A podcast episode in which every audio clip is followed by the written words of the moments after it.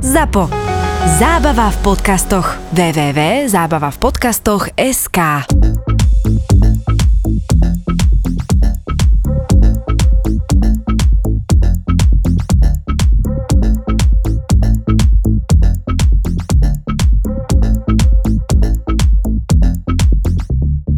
Dobre, čau Samo, takže ty si nám hovoril, že máš nejaký podcast s nobelistami.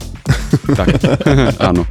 Skratke. Ale nie, že, že by to bolo že pravidelne, že by sa to akože kľúčky si podávali nobelisti, to nie, ale, Ale mali sme príležitosť sa porozprávať e, s Michelom Majo, lebo on je švajčiar z takej francúzskej časti, takže nám rozprával o tom, ako objavil prvú planétu, ktorá obieha inú hviezdu ako naše Slnko, ale takú, akože sa to, to podobá na naše Slnko, takže prvá mimozemská Mhm. planéta.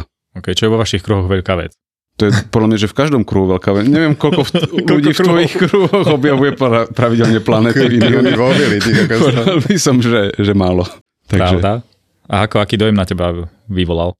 úplne bol, že brutálne ľudský, to je taký ten slovenský oxymoron, kde spájame úplne in, divné slova, ale že brutálne ľudský, že z neho úplne salalo nadšenie, že on má myslím, že cez 80 rokov, 82 alebo tak a on by tam 3 hodiny vedel rozprávať, že mu len predkopne, že a čo si myslíš o tomto, o, o takomto type planet. A už si začne pekne vysvetľovať od začiatku, ako sme mali pozorovanie, aké sú teraz záhady s tým spojené. A 15 minút ti dáva proste monológ a ty len počúvaš úplne zabudne, že ty sa máš pýtať ďalšiu otázku, lebo úplne Si na počúvaš, že čo ide, zrazu? hej, takže úplne, že bol skvelý zážitok. Stále aktívny, hej, dokonca sa tak urazil, keď som raz našiel, že už sa venuje popularizácii a on povedal, že ale ešte aj výskumu. Čiastočne, on už je emeritný profesor, ale to je Aha. také, že sú povolania, kde sa tešíš na dôchodok a veda medzi ne typicky nepatrí, že tých ľudí treba vyháňať v podstate, že lopatou, že a von, urobte priestor pre mladých, takže dostanú že emeritnú pozíciu, ale stále niečo môže robiť vo výskume. Je to brutálne užitočné, lebo niekedy tým mladým ľuďom sa stačí porozprávať na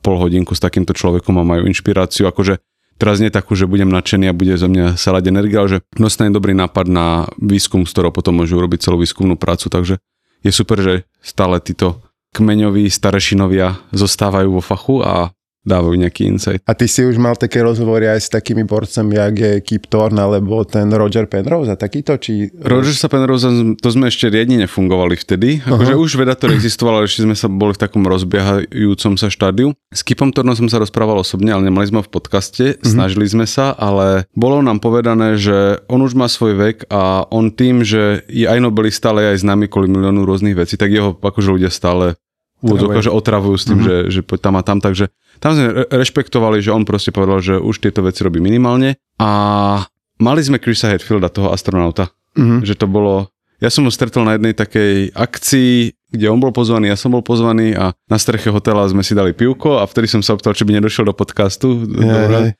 A potom mi trvalo pomerne dlho sa prebiť cez jeho tým asistentov a asistentiek, kým som povedal, že ja si nevymýšľam, že sme dohodnutí, že má áno. podcast a bolo to ale akorát také, že 20 minút na nás mal, že on je zase taký, že on povedal, že kanadskí občania ho, so, ho svojimi daňami poslali do vesmíru, tak on im tu teraz dlží a bude popularizovať tak, ako sa dá, takže on má nasekaný deň na nás mal 20 minút, možno si myslel, že sme kanadskí občania. alebo. Hej, A, a, že a rovno, rovno hovoril, že idem, že prichádzam z jedného hovoru, idem na ďalší. Čiže bol to taký relatívne krátky rozhovor s Chrisom Redfieldom, to je taký ten fúzikaty, čo na gitare hral na Medzinárodnej vesmírnej stanici a včera s tým majorom to bolo že už hodina, že to už som mal pocit, že už sa aj rozprávame o niečom, ale hovorím, že keby sme sa 4 hodiny rozprávali, že bolo by o čom. Že také, jak mal Štefan Hryb pod lampou, uh-huh. tak také by sme ho tam proste vedeli, vedeli by sme ho tam držať veľmi dlho. Akože robíme také, že rozhovory o vesmíre s Norby Wernerom a to býva typicky, že hodina, hodina 15, ale je to skôr také, že často by sa dalo rozprávať s tým človekom, ale poslucháči a diváci majú svoje limity, ktoré jasno. nechceme úplne, že... A ty keď si spomínal tú Kanadu, ty si tam bol na nejakej takej konferencii o tých strunách, nie? Čo- Áno, áno, a to bol nezávisle od Chris Hetfielda, že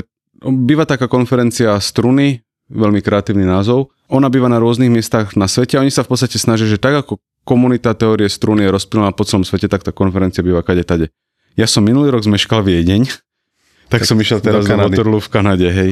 Hej, ale tamto zároveň bol na legendárnom inštitúte, ktorý je jeden z najznámejších inštitútov teoretickej fyziky na svete a keď sa to teda spojilo dokopy, tak som si povedal, že to by bolo super tam ísť a bol to veľmi dobrý nápad, lebo veľa takých úplných legend vo fielde, ktoré človek, keď je na konferenciu a vidí tam jedného z nich, tak si povie, že wow, tak tých tam bolo že asi že 8, že som len takto pozeral, ak teraz na vás pozerám doľava, doprava, tak na tej konferencii, že Viten, Maldasina, takto proste. Hm. Aj ten Saskin, či jak sa volal? Aj Lenny tam bol, hej. Mhm.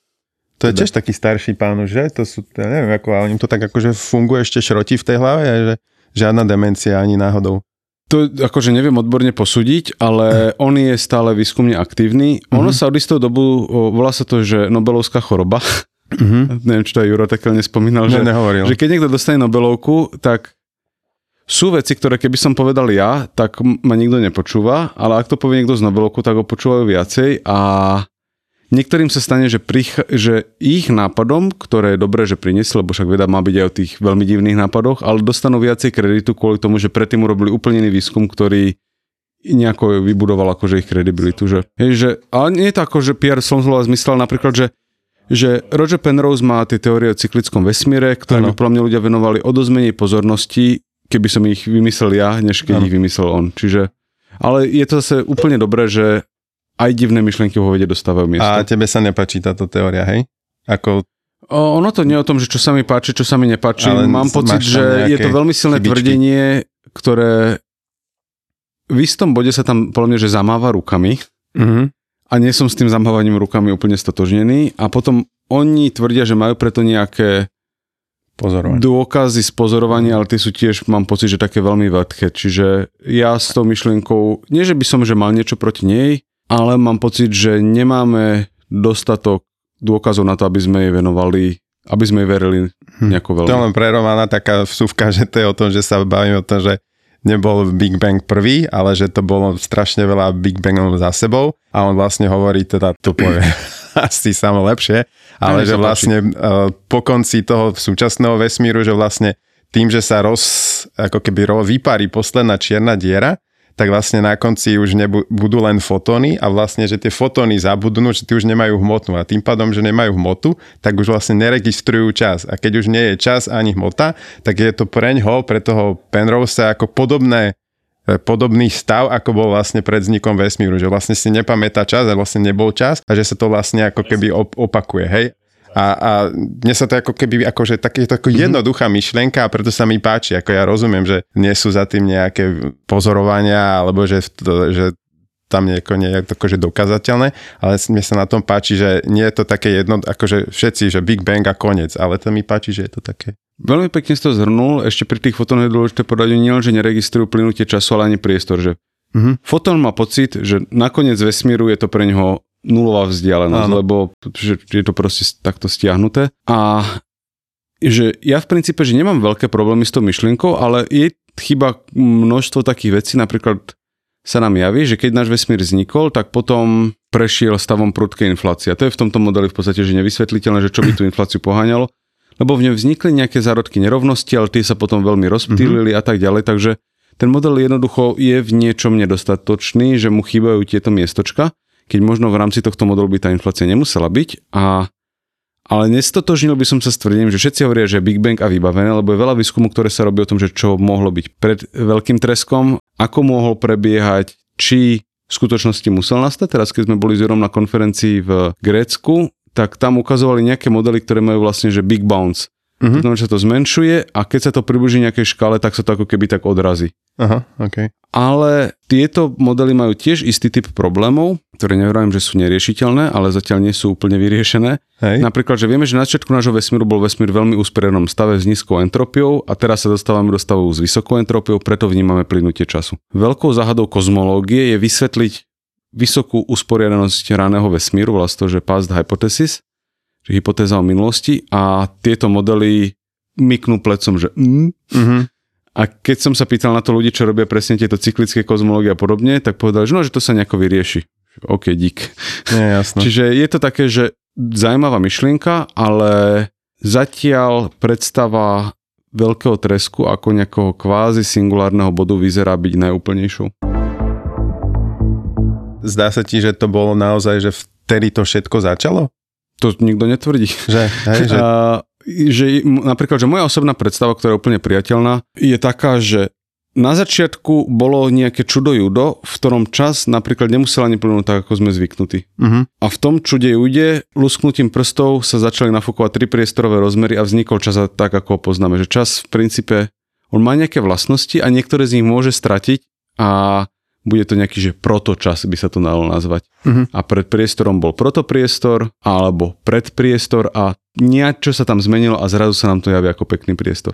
Takže ja som v tomto tábore, že to nie je tak, že všetko vzniklo vtedy, ale že sa to nachádzalo v nejakom štádiu, kde nie je klasické plynutie času a potom sa to z neho vymanilo. Tam to mohlo byť buď od toho, že tam čas neplynul vôbec, alebo že plynul v nejakých časových slúčkach a potom sa z nejakého, z toho klopka vymanil vesmír a začal rozpínať. Mm-hmm. Čiže nie, tam existuje veľa možností, ako to polátať dokopy. Čo je čudo, Judo? čas má iné vlastnosti. Ja z tohto akože počúvam, že čas má iné vlastnosti, ktoré sa nejakým spôsobom zmenili by som očakával vysvetlenie. Ste vedci, tak vysvetľujte. Nie, ale že nejako sa zmení akože vlastnosť času, nie? že to je psycho. Tak teraz akože dobre, dajme, že dnes sa nemôže zmeniť vlastnosť času? Dnes nie, ale v budúcnosti sa zmení a toto sa pomerne ťažko zjednoduší, akože keď som robil kusky reality, tak som sa snažil, že toto porať, mm-hmm. že urobím, mm-hmm. že mhm. jednostranový argument a vyšlo no. mi to asi na 50 stran. Ja, že tam treba urobiť strašne veľa úvodov, ale Hej, že, že to, čo si musíš vlastne vyjasniť, že čo to vlastne čas je. Čas je nejaká vec, ktorá, ktorú merajú hodiny, uh-huh. čas máme ako usporiadanú množinu momentov, keď to poviem veľmi zjednodušene. A už aj táto predstava má svoje štrbiny, ale v princípe, že áno. A v matematiky máme aj neusporiadané množiny, že nevieš vlastne povedať, čo bolo prvé, čo bolo druhé, uh-huh. takže vieš mať množinu momentov, kde ale nevieš povedať, ktorý bol prvý, ktorý bol druhý a nejako sú do seba zamotané.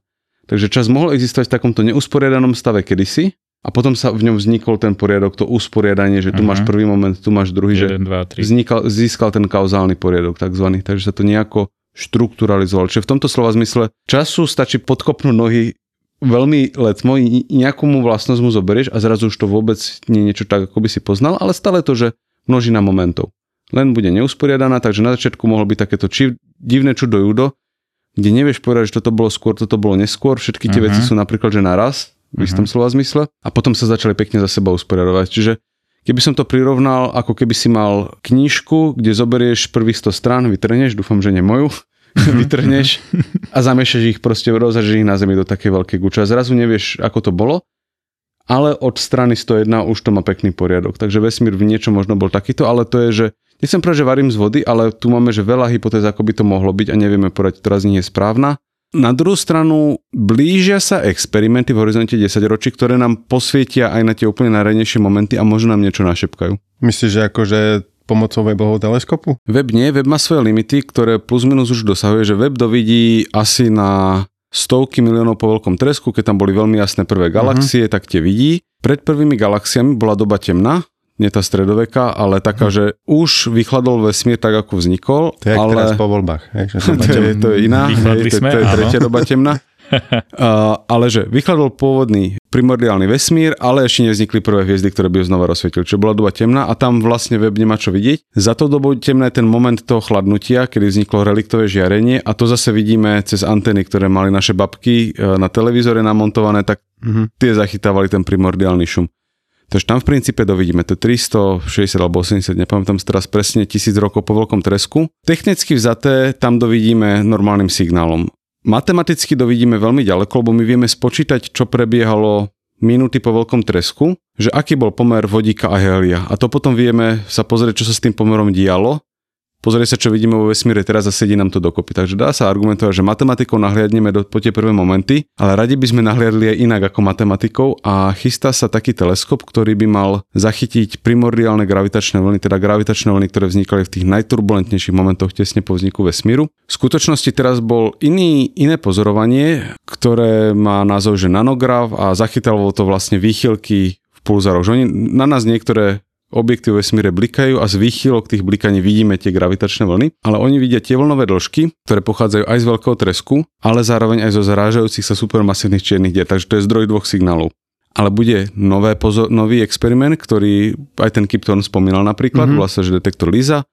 To je vlastne, že detektor gravitačných vln vo vesmíre, že bude niekoľko satelítov, budú medzi sebou merať vzdialenosti a oni by mali byť citlivé na tie vlnové dĺžky gravitačných vln, ktoré vznikali iba po veľkom tresku. Takže tam sa niečo dozvieme. V princípe extrémne cenné, lebo z pomeru rôznych vlnových dĺžok gravitačných vln vieme sa dozvedieť o tom, aké procesy prebiehali v tom ranom vesmíre, či boli nejaké vlnové dĺžky zvýhodnené, lebo to reflektuje tú fyziku, ktorá tam prebiehala. Takže také veci, ktoré teraz počúvame na tých konferenciách, že a takto vznikal vesmír a tu máme maticový opis vzniku priestoru a vzniku vesmíru a tak ďalej, tak oni majú predpovede aj pre tie gravitačné vlny a budeme ich môcť konfrontovať s datami. Detektor LISA má launchovať v roku 2037, takže nie je to skoro, ale nie je to, že teraz ideme dúfať nejaký hypotetický detektor, ktorý pôjde okolo celej galaxie, alebo čo, že je to technológia, ktorá je takmer na dosah. Hej, a toto hovoríme o, teda ako, o, o tom, ako vznikol ten, ten vek, ale mňa ešte dosť fascinuje tá veľkosť. Hej? A teraz, eh, keď sa bavíme o tom, že keď e, máme, že 13,8 miliardy rokov, že je teda ako vek toho vesmíru, ale že ako on má nejakých 47 miliard, neviem, polomer, priemer je teda okolo 90, ale že prečo sa hovorí teda, že, že nekonečne. Hovorí sa, že teda, že je pozorovateľný, mm-hmm. že to teda akože dotedy prišlo svetlo a teraz mne nejde do hlavy, že či v rámci toho, jak bola tá inflácia za tých, neviem, pár mikro, mikro, mikro, neviem čoho tej sekundy, že či sa tak strašne nafúkol ten vesmír, že to hovorí to, že to je tá veľkosť toho vesmíru, alebo že, a že potom už tá pozorovateľná časť, že to je odvtedy, čo je tých 300 tisíc rokov a že odtedy, e, že je to veľko, že, že či je teda ten feeling toho, neviem, kde som to čítal, že keby niekto hovoril, že reálna veľkosť vesmíru, takže súčasná veľkosť je, že ešte krát 10 na 23, čo je akože, akože šialená veľká vec. Alebo to hovoria tí Oxfordiaci, že to je akože iba, že 1% je to pozorovateľné. Že, že, čo je tvoj názor, že aký je veľký ten vesmír? Môj názor je v tomto úplne, že irrelevantný, lebo nevieme. Okay, ale, ale niečo máš. Že klasické kozmologické modely majú tri situácie. Buďže je vesmír uzavretý, čiže je konečný, je to nejaký niečo ako povrch sféry, ale ešte o rozmer vyššie, uh-huh. čiže taká trojrozmerná sféra. Vtedy by mal konečnú veľkosť a naozaj, že by sme vedeli ísť do Hornbachu, kúpiť špagát, ideme jedným smerom, ťaháme mm-hmm. a pozrieme sa, koľko sa nám odmotá, kým sa vrátime späť. Hej. Takže existuje model konečne veľkého vesmíru. Potom existujú možnosti, že je vesmír nekonečne veľký a tzv. že plochy, čiže v podstate euklidovská geometria v každom smere, nech sa páči. A potom je, že tiež nekonečne, ale tak sedlovito, že desiterovský vesmír bez mm-hmm bežnej hranice, mal byť nejaký iný typ hranice. A všetky tieto tri možnosti sa dajú vyčísliť, že ako by vyzerali pozorovania, keď je to tak, keď je to onak, vrne sa to na jedno číselko a že keď je toto číslo 1, tak je to táto možnosť, keď je to menšie ako jedna, tak je to ten konečný, keď je väčšie ako jedna, tak je to ten sedlovitý. Ty o tej kozmologickej konštante? Taká tá lambda, taká nejaká... Tá s tým súvisí, ale okay. nie, nie je to úplne všetko, ale že ty, ty vieš teda spočítať, že aká je globálna krivosť vesmíru uh-huh a výsledok je, že 1, a teraz neviem úplne presne, ale niečo našlo, že 1,01 plus minus 0,2. Takže vlastne mm. všetky možnosti sú vre. Mm. To vlastne robila tá inflácia, že vesmír, ak bol nejako zdeformovaný, tak hoci čo dosť veľakrát nafúkneš, tak to zblízka vyzerá ako plocha. Zemegula vyzerá v horizonte okolia 10 km ako plocha, lebo sme veľmi veľká gula. Jasne. To isté sa stalo vesmíru. Ale môj osobný názor je taký, že, že niekedy v budúcnosti budeme mať nejaký fundamentálnejší opis vesmíru, že vesmír ako vznikol z čuda juda a typicky tieto modely je rozumné predpoklad, že sú konečne veľké. Že malo to na začiatku nejakú veľkosť, začalo sa to nafúkovať a tým pádom je to oveľa väčšie, ako to bolo kedysi, ale je to konečne veľké. Takže... No lebo to stále narastá ešte tak jak môže nekonečne ešte narastať? Jedna vec, ktorá úplne ľubovoľne vie narastať, je nekonečná, lebo že, okay. že, že nekonečné sú presne tie veci, že máš dve máš pocit, že rôzne veľké nekonečné, oni sú v skutočnosti rovnako veľké, že, mm-hmm. Že párnych čísiel je rovnako veľa ako celých čísiel. A máš pocit, mm. že logicky ich musí byť viacej, lebo však tam máme tie nepárne, ale ich rovnako veľa.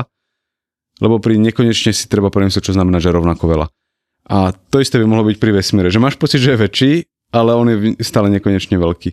Ale teda ja si v tomto myslím, že vesmír je konečne veľký, že existuje nejaká fundamentálnejšia teória, ktorá nám dovolí to modelovať. A nebol by som úplne prekvapený z toho, že tým pádom by mohol mať nejakú hranicu. Že keď ješ tomuto bodu, tak sa za ten bod jednoducho Hej, nedá ísť a, a nie je tam Ale nič. je podľa teba, ja neviem, stokrát väčší ako pozorovateľný, alebo je naozaj násobne, násobne, násobne na 23. Hej? Uh, dobre, takže keďže za toto nebudem trestne stíhaný, ak poviem sprostosť, tak môžem niečo skúsiť Nevieš. vymyslieť. Nevieš. je veľmi nepravdepodobné, že by bol tesne väčší ako kam dovidíme, lebo to by bola veľká náhoda, to by znamenalo, že my sa nachádzame v strede. Takže mm-hmm. minimálne, že štatistická odpoveď je taká, že sme dosť veľkí na to, aby naše miesto v ňom nebolo významné. Na druhú stranu máme nejaké nepresnosti v hablových meraniach, máme namerané nejaké drobné anizotropie.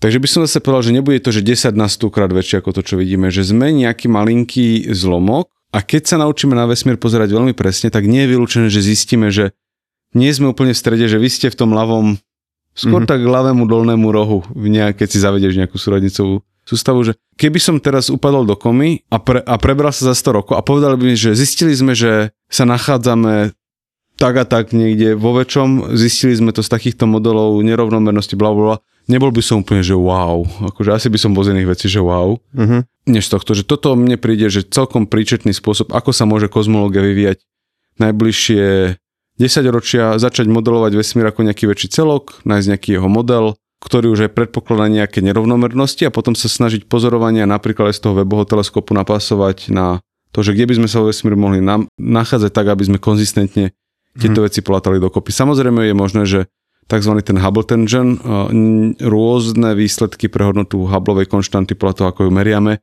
že to vysvetlí to, že tieto veci meriate blbo, keď mm-hmm. urobíte túto opravu, tak vám to bude sedieť, ale tak sa nám to rozvetvilo na dva typy výsledkov, pomerne konzistentný jeden výsledok a iný výsledok, ale rôzny, že systematickosť toho rozdielu začína byť sugestívna, tak to poviem. Hey, že ja by som, že ne, nechcel Romana až tak moc trizniť, ale poslednú vec dám k tomu, že hovoríme stále o jednom vesmíre, ale keď máš ten multivesmír, tak tam sa ti to ako jak strašne znásobí a ty si názoru toho, že sme v multiverze, alebo toto, že je jeden a že tie ostatné už e, nám to nezväčšujú teda.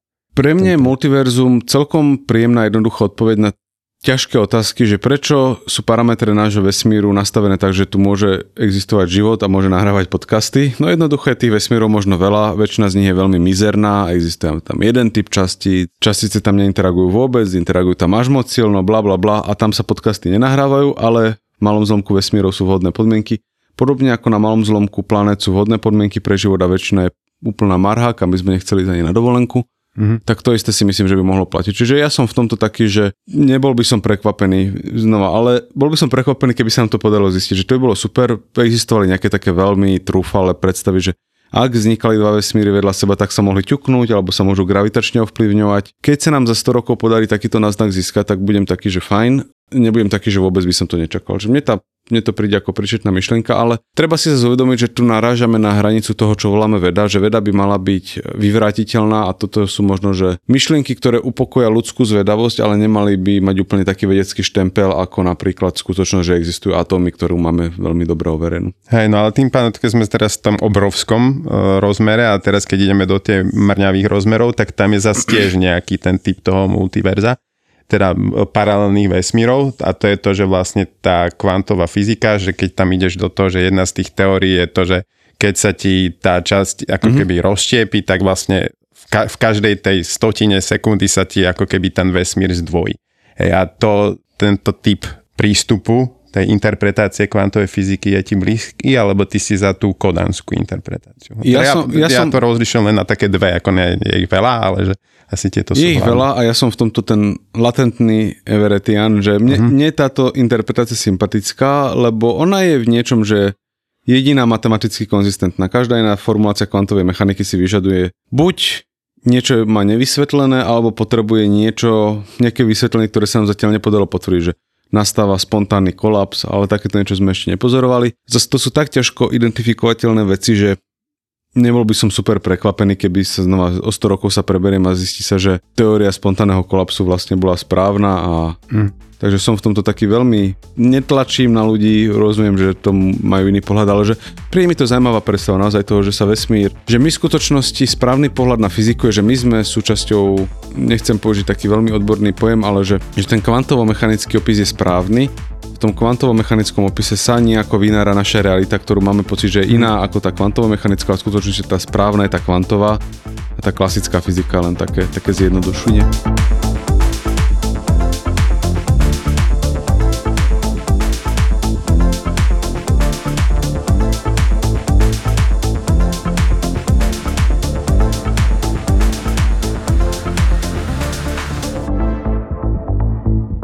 Ja som videl takú uputávku na knihu uh, Sabine Hosselferden, ja som si mm-hmm. to teda prečítal a ona mala na to takú uputávku, že stretla som nejakého chalana v taxiku, ten jej hovorí, že, že rozprával sa so šamanom a že šaman jej povedal to- tomu človeku, že jeho stará mama, aj keď je mŕtvá, tak je, že živá. A že prečo? Lebo kvantová fyzika. A to bola jej ako keby uputávka na to, že ona to tam vysvetlí v tej knihe. No ja som si to prečítal, ona tam len ako keby zarytá vedkynia, ktorá nič nepripúšťa takéto transcendentálne, čo mne je teda blízke. Takže tam to také prepájanie toho, že vlastne kvantová fyzika v nejakej možnej miere vysvetľuje tie, nie že ezoterické, ale tie alternatívne scenáre toho, že čo je po smrti, tak som to tam vlastne nenašiel. A toto je vlastne teda, na ktoré sa vlastne teraz blížime, že aký je tvoj názor, že čo, sa, čo, je, čo je po smrti, keď máš tieto všetky vedecké znalosti a že či máš teda taký pocit, že naozaj, že není nič. Po smrti je z môjho pohľadu to isté, čo za hranicou vesmíru nič. Okay. Ale nie je to také nič, že tma alebo podobne, ale to je, že Mhm. mm-hmm. proste, že nič. Bodka. Že hociaký ja mám dojem z mojej aktuálnej existencie, tak každý element toho dojmu bude jednoducho absentujúci. Takže ťažko sa to opisuje z pohľadu mňa, lebo keď už seba niekam vložím, tak už Mhm. mm-hmm. je tam niečo z toho živého mňa. Mhm. Mm-hmm. Že ťažko predstaviť, že život po smrti, či pre to proste, že, že bodka a hociaká otázka o tomto nemá zmysel, že čo by som videl, čo by som vnímal a tak ďalej. Že nebudem mať žiaden, žiadnu formu vnemu, žiadnu formu vedomia a tak ďalej. Uh-huh. A čo si ty? Že prečo teba to, akože, že keď tam vložíš seba, tak to vidíš inak? Že ja neviem, že si ovplyvnený vierou alebo emóciou, že chcel by si, aby tam niečo bolo a Akože samozrejme, že by som chcel, že keby som mal na výber, že či chcem alebo nechcem, tak ja by som hlasovala za, ale myslím si, že toto je u mnohých ľudí viacej chcenie ako nejaké Mhm. uh-huh. reálne presvedčenie, že to je naozaj Mhm. uh-huh. tak, že ja budem plame, že veľmi prekvapený, ak by tam niečo bolo potom, uh-huh. že to, to bude ten môj úprimný výraz, uh-huh. že po tých veciach, čo som Mhm. Bol, že po 100 prekvapiť. rokoch nebudem prekvapený z toho, z toho, z toho, ale keby tam zrazu bolo a, a niečo ešte, že úplne že ten špagetové monštrum, alebo čo, Mhm, tak to by som bol ešte o kúsok viac prekvapený. Takže to je taká tá vec, že preto to absolútne nemôžeme mať žiadne dôkazy, respektíve dobre, v princípe by sme mohli, ale žiadne hodnoverné dôkazy pre posmrtný život sa nepodarilo zreprodukovať. Bolo veľa takých, že niekto mal dojem, že s ním komunikuje niekto, ale keď sa toto urobí poriadne, tak sa zistí, že vlastne nie. Napríklad, že bol taký mierne neetický experiment na operačnej sále, kde operovali ľudí, Mhm. tak mnoho z nich tvrdilo, že ja už som videl, ako sa znášam nad telom a že to už som bol jeden krok k tomu posmrtnému životu. Niekto urobil, že tam bola taká nejaká skriňa a na tú skriňu dali tuším, že modrého slona alebo niečo takéto. A každého človeka, ktorý tvrdil, že sa znášal nad miestnosťou, tak sa spýtali, že čo je položené na skriň a nikto nevedel. Že to je proste nejaká reakcia mozgu. Keď vie, že má na mále, tak sa proste zburcuje a začnú tam všetky tie eh, neurónové spojenia iskriť a zbudí to ten dojem, že mm. sám seba vidím a podobne. Ale keď mám povedať taký typ informácie, ktorý by som nemal dostupný bez toho, bez toho náhľadu, tak tú informáciu neviem potom povedať. Čiže vždy, keď niekto nejako tvrdí, že viem komunikovať s posmrtným životom a tak ďalej, tak potom je otázka, že tak ako by sa to dalo dokázať, že ako by si presvedčil skeptika a zatiaľ to niekto neurobil úspešne. Takže v tomto som taký, že v princípe by sa dali urobiť dôkazy, ale žiaden nebol urobený presvedčivo, takže to potom na úrovni dúfania. Čo je v princípe, že v poriadku, že keď niekto dúfa v posmrtný život a uľahčuje mu to vysporiadanie sa s konečnosťou našich životov, ktorú si uvedomujeme všetci až na pár miliardárov Silicon Valley, tak, tak pre niektorých ľudí je to, že spríjemním to život na tejto planete a som s tým úplne v poriadku, že neprídem za niekým, ale že a urobili takýto experiment, takže si uvedom, že tam to skončí, že nebudem to na niekoho husiť, lebo je to taký ten coping mechanizm podľa mňa, že pre mnohých ľudí, že budeme sa tváriť, že to je, že to bude nejako pokračovať. A Tak ono je to asi ako s vierou, ne? že vlastne tiež, že niektorí ľudia veria nejakú silu, niekto neverí, čiže toto je také podobné, že vlastne keď niekto verí v ten posmrtný život, lebo keď chceš, tak eh, ja viem aspoň 8-9 tých dôkazov, čo sú akože dôkazy, ale to sa hovorí, že tie zážitky blízke smrti a tieto nie sú tu pozorovania, ale to sú, akože vedci robia tie, tie rôzne testy a z môjho pohľadu mi tak prípada, že nikdy, nikdy to nie je čierno-biele. To znamená, že keď niekto povie, že dobre, tak to je to a že neexistuje Boh, neexistuje nič po smrti a niekto zase povie, že jasné, že existuje Boh, e, existuje život po smrti, tak podľa mňa ani jedno nie je úplne, úplne 100% košer. A mne sa vždy páči, že keď e, sa človek tak nejak inšpiruje tými dávnymi, nehovorím o kresťanstve, ale takými staršími naukami, ako je neviem, hinduizmus alebo buddhizmus. Mm-hmm. A dokonca šamani sa mi vždy páčia, lebo oni učia, že ako preniknúť za brány smrti. oni to volajú, že šamanské cestovanie, ono je to také podobné, ako keď si dáš LSD, hej, alebo niečo také. A že pre nich je dôležité objaviť cestu nesmrteľnosti ešte keď máme telo, do ktorého sa dá ešte vrátiť. Čiže oni také rituály postupujú, kde akože umierajú a cestujú na druhý breh a oni to vlastne robia praktikovaním nejakých mimotelných zážitkov alebo meditáciou, hej.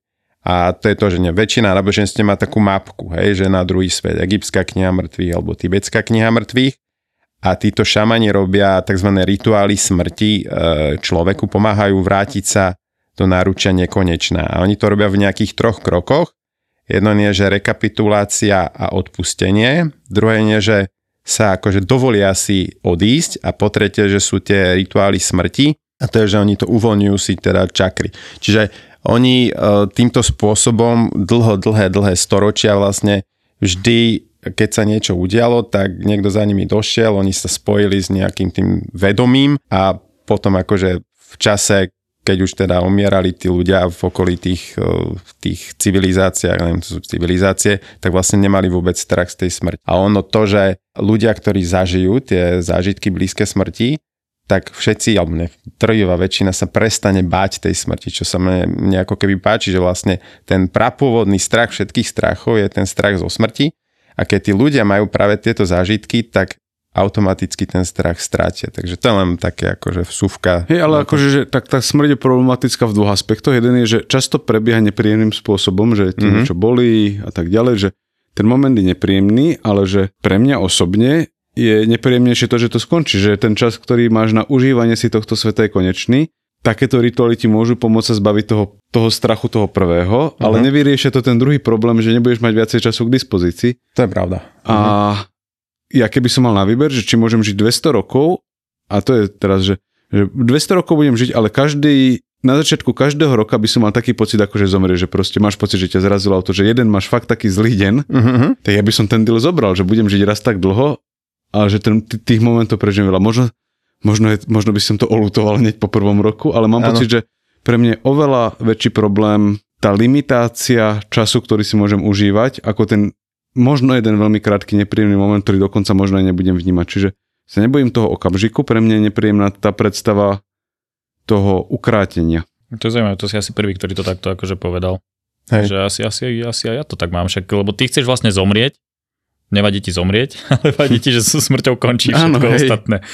Keby som sa po tej smrti mohol zobudiť, zobudiť, tak by to bolo, že... Áno, a vlastne tam sme, tam sme všetci tí ostatní, nie že tí ostatní, nechcem sa k ním radiť, ale tie náboženstva a tak ďalej, mm-hmm. že vlastne tam nás to akože ľudstvo upokojuje, že vlastne sa narodím. Tak. Ale akože idem zase od, od veku 0,1 a tak ďalej a starnem.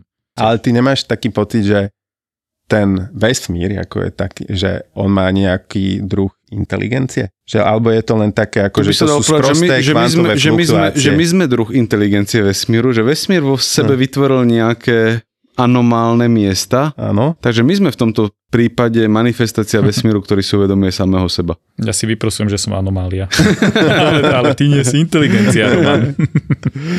anomália v dobrom slova zmysle, takže... Ja aj tak áno, tak potom je to v poriadku. Čiže v tomto zmysle áno, ale tak ako máme tak ako ja rozumiem definícii inteligencie, tak vesmír ako taký istom slova zmysle nemá možnosť byť inteligentný, lebo pre mňa je inteligencia, že schopnosť narábať s informáciami, takže áno, buď sa môžeme pozrieť na, že bude vesmír jeden veľký počítač, to je, mm. a ak toto bereš ako formu inteligencie, tak nech sa páči, že mm. vesmír je počítač, ktorý simuluje samého seba, potom OK, ale typicky, keď rozprávame o niečom inteligentnom, tak je to o tom, že nejaká schopnosť prijať informácie z okolia a zareagovať spôsobom, ktorý je pre mňa, dúfam, že prospešný. Že to robí baktéria, ktorá si uvedomí, že bude k dispozícii veľa cukru a má sa na ňo pripraviť, alebo mm-hmm. zavrti týmto byčikom, aby sa pohľa viacej doprava, alebo cíti, že tam je gradient tejto výživnej látky až po nás, ktorí sa pozrieme na oblohu a vieme, že bude pršať a zoberieme si bundu. Čiže je to o tom, že príjmame informácie, nejako ich vyhodnocujeme a podľa toho sa zariadíme, aby sa nám žilo čo najlepšie. A toto neviem, ako by som naformuloval pre, pre vesmír ako taký. Že my to robíme na našej planete, rôzne druhy života. Viem si predstaviť, že by to fungovalo na iných planetách, ale čo by táto definícia inteligencie znamenala z pohľadu vesmíru, že neviem, že vesmír príjma informácie ešte z iných vesmírov a na základe toho sa riadi, že tam už mám pocit, že že tam už sa to riadi tak, ako hovorí fyzika, bez nejakej možnosti sa Aj keď my sa riadíme tak, ako hovorí fyzika, ale No, lebo tam mi prípada také akože celkom zmysluplné to, že tie úrovne vedomia, že jak je pán psychizmus, hej? že máš vlastne od mikrosubatomárnej častice, ktorá by mala mať nejakú mieru vedomia, až po človeka, ktorý má výraznú mieru vedomia, ale sú teórie, ktoré myslím, že ten Rupert Sheldrake hovorí, že aj tie akože veci vo vesmíre typu hviezdy a podobne, keďže sú zložené z týchto mini mikro vedomých častíc, tak majú nejakú mieru vedomia. Že akože aj keď sa galaxie nejak správajú, tak vlastne je tam za tým nejaké rácio a že to je vlastne úroveň vedomia. Že, a on si vlastne myslí, že vlastne ten vesmír nie je stroj, ale že je to niečo, nejaká úroveň vedomia. He? Že aj ten hinduizmus hovorí, že to je brahman a atman. A brahman je vlastne miera, akože to vedomie všeobecné a ten atman to je ako ten, ten človek, čo má tú tú mieru vedomia ako keby tú individuálnu. Hej. Takže že, že či takéto niečo prichádza aspoň z 1% do úvahy. Podľa Za mňa osobne, že z 0% okay. to prichádza do úvahy, lebo ono to vychádza Sa s Jurom z takej, Tekelom dohodli. z takej naivnej úvahy, že jedna plus jedna je vždy dva. Ale v skutočnosti, že veľká časť fyziky je o tom, že keď spojím dokopy veľa vecí, tak sa správajú úplne inak, ako sa správa jednotlivé veci. Že keď zoberiem jednu molekulu H2O, tak mm-hmm. ona netuší, že existuje možnosť vlnenia sa. Ale keď tých molekúl dám dokopy veľa, tak zrazu je to vodná hladina, ktorá sa dokáže vlniť a mám tzv. emergentné vlastnosti, ktoré vznikajú až keď je tých veľa vecí pokope. Takže jedna molekula vody nevie, čo je to vlnica, musím ich dať dokopy veľa. A takisto by som povedal, že jeden atom nevie, čo je to vedomie, ale keď sa správne ich usporiada veľa dokopy, tak sa to javí tak, že to ako vedomie interpretujeme. Myslím, že toto je niečo, čo sa čoskoro čom čo skoro budeme rozumieť oveľa lepšie, lebo experimenty sa posúvajú do toho štádia, že naozaj vieme sledovať, čo sa počas myšlienok deje v mozgu mm-hmm. a v niečom sa to tu zredukuje na biochémiu, ale to myslenie nespočíva v tej biochémii, ono spočíva v tom, ako sú tie veci pospájane dokopy. Že to vieme, že keď zoberiem tento neurón a prepojím ho na iný, tak zrazu mám úplne inú spomienku a keď pretrhnem túto nožničkami dve spojenia, tak zabudnem na niečo. Takže ono to vychádza nie z tej biochemie, ale z toho, ako ste veci pospájane, že takej tej sieťovosti tohto, čo je znova niečo, čo máme dobre odpozorované, že v závislosti od toho, ako veci usporiadam do celku, tak ten celok sa bude správať inač. Takže a ten celok nemusí vedieť, čo z toho vo výsledku bude, tá vlastnosť vychádza z toho usporiadania.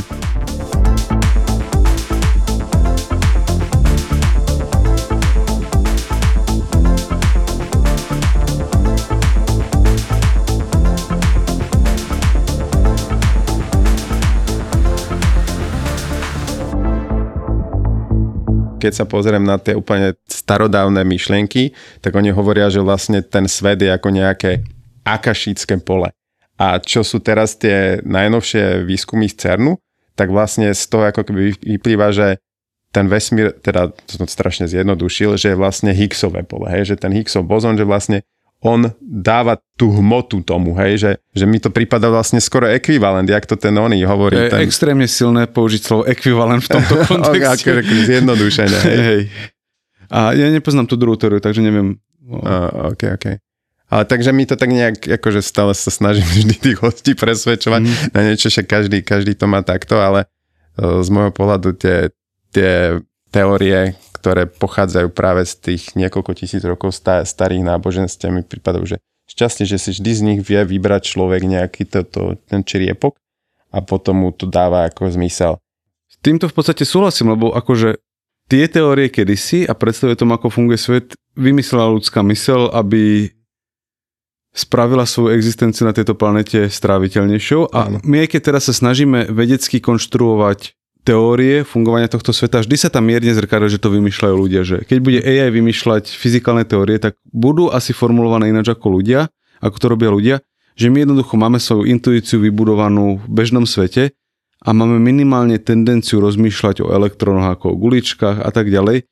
Takže je asi v tomto niečo pravda, že keď si zoberiem nejakú veľmi starú teóriu a veľmi modernú teóriu, síce ich tvrdenia môžu byť rozdielne, ale sú formulované ľuďmi a je do nich nejakej miere zapojená ľudská intuícia a ľudské predstavy o svete, takže určite sa tam vždy dajú nájsť nejaké čriepky, čo ale neznamená, že to je jedno a to isté. Že mm-hmm. Len sa, je, sa tam nejako zrkadlí, že to konštruovala podobná forma inteligencie a viem si predstaviť, že narazíme na mimozemskú civilizáciu, ktorá sa na tieto veci, že ktorá bude vedieť, čo to je Higgsové pole, bude si vedieť manipulovať, ale bude o ňom rozmýšľať úplne ináč, že to je pre nich niečo úplne iné. A ty veríš, že sú mimozemské civilizácie? Áno, a myslím, že to nie je, že viera vo forme dúfania, ale že to je, že matematicky veľmi nepravdepodobné, že by sme boli jediná civilizácia v našom vesmíre, ale zároveň si myslím, že sme veľmi vzácni.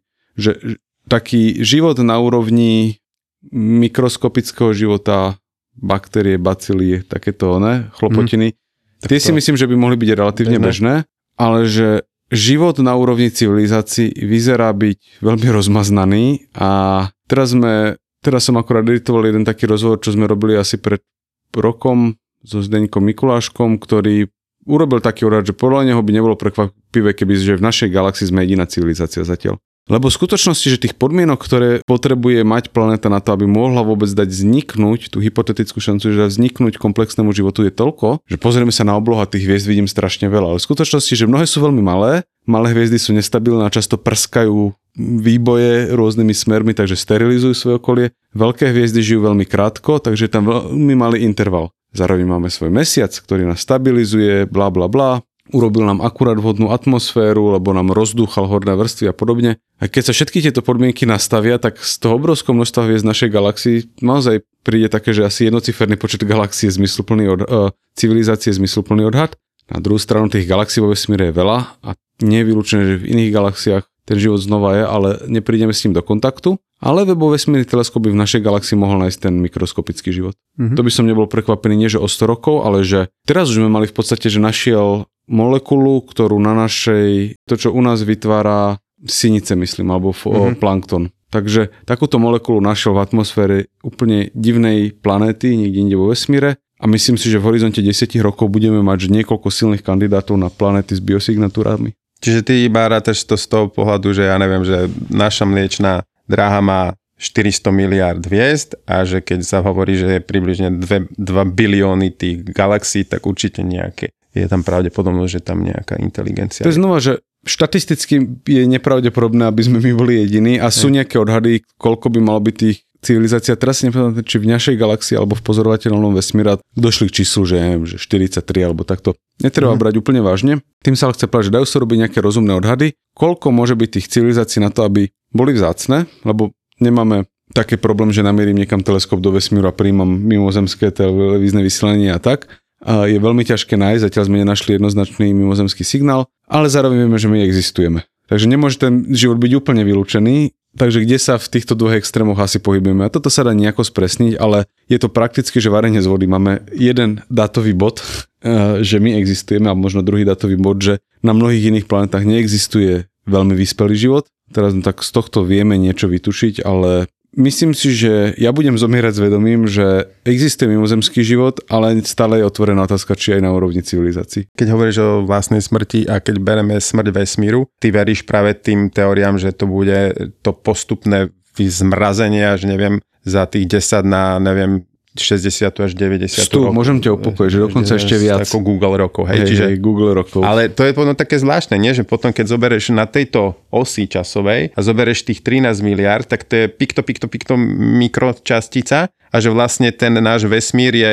akože bábetko, ale akože úplne, že akože to potom ten čas je nejak šialene veľký. To je, že večer si ideš robiť čaj, urobíš si ho, položíš ho na stôl a zabudneš na ňo. A ráno dojdeš a zistíš, že ten čaj je vychladnutý Drvú väčšinu toho času v tej miestnosti už ten čaj bol vychladnutý a bol relatívne krátky okamžik, kedy z toho horúceho sa menil na ten studený. A, a my sme ešte v tomto úvodnom štádiu, kedy sa vesmír v úvodzovkách že termalizuje uh-huh. a potom bude v tom dokonale termalizovanom stave, kde už bude nuda, kde ja by som argumentoval, že prestane plynúť ta, čas tak, ako sme zvyknutí, že stratíme možnosť rozlišovať medzi budúcnosťou a minulosťou, lebo budú vyzerať rovnako, že deň po a deň, deň pred bude to isté a deň po a sekunda pred bude na nerozlíšenie, takže čas stratí niektoré vlastnosti, ktoré teraz považujeme za dôležité, schopnosť ro- rozlišovať medzi budúcnosťou a minulosťou.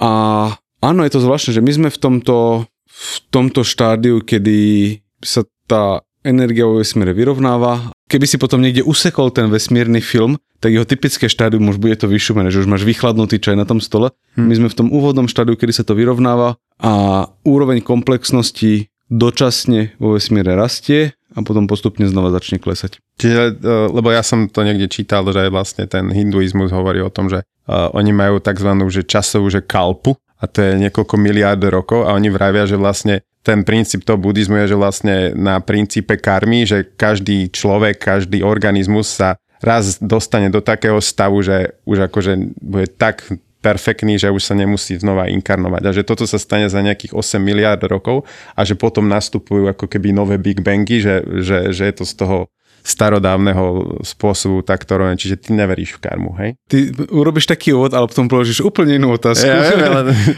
akože v tom prvom približení, že určite to nebude 8 miliard rokov, že to sme sa zhodli, že tých nul bude oveľa Ja, viacej. Jasné, ja len hovorím, čo hovoril Uh, a, a nebude, ne- nenazval by som to stav nejakého dokonalej blaženosti, alebo čo to bude stav proste, že šum. Mhm. Ale šum taký, ktorý neumožňuje ani inteligenciu a vedomie. Či nie také, že my by sme vnímali ten šum, ale že nebude proste, nebudú molekuly napríklad. A s tou karmou je to také, vieš, že máš rôzne interpretácie. Jedna je taká, že ja keď niečo urobím dobré, tak vesmír zaručí, že sa mi napríklad niečo dobré môže vrátiť späť. Mhm. Ja by som vesmír z tohto úplne vynechal, ale že keď sa k ľuďom vo svojom okolí správam dobre, tak tam je úplne jasné, že môže mať spätnú väzbu, ktorá je pozitívna a nemusí byť niekedy priamočiara, že niekedy sa stane, že ty pomôžeš jednému človeku, on pomôže druhému, on tretiemu a ten tretí tebe pomôže späť. No ale nie je to na základe tých kvantových fluktuácií a tých vlastne vibrácií a tej koherencie, kde vlastne na tom fičí ten ezoterický svet, že vlastne tak podobne aj tá fyzika to robí, lebo človek to vlastne zažíva na dennej báze, že keď niekto hajzel, tak sa mu to proste deje zle Nie, a keď je niekto to, dobrý. že keby sme zistili, že kvantová fyzika neexistuje, existuje len newtonovská fyzika, tak tam by platilo toto isté, že Mhm. ty si proste normálna bytosť, ktorá vplýva na iné bytosti a kvantovka do toho nejak nestupuje, že nikde nie je superpozícia dvoch stavov, kde sa zrazu jeden z nich vyberie a druhý zanikne. Žiadna kvantová vlastnosť sa tam neprejaví, toto je úplne proste, že interakcia komplexných systémov, kde nechcem povedať, že aké dáš, také sa ti vráti, lebo nevždy to platí, niekedy je človek ostatným nepríjemný, oni sú k nemu príjemní a niekedy je to naopak, ale medzi ľuďmi panuje silná spätná väzba a to znamená, že aké prostredie okolo seba kultivuješ, tak v takom prostredí budeš fungovať, lebo ty formuješ ten svoj najbližší kruh a ten zase má najväčší vplyv na teba. Takže keď si väčšine podráždený, tak od istého bodu ľuďom okolo teba prasknú nervy a začnú byť mm-hmm. podráždení tiež.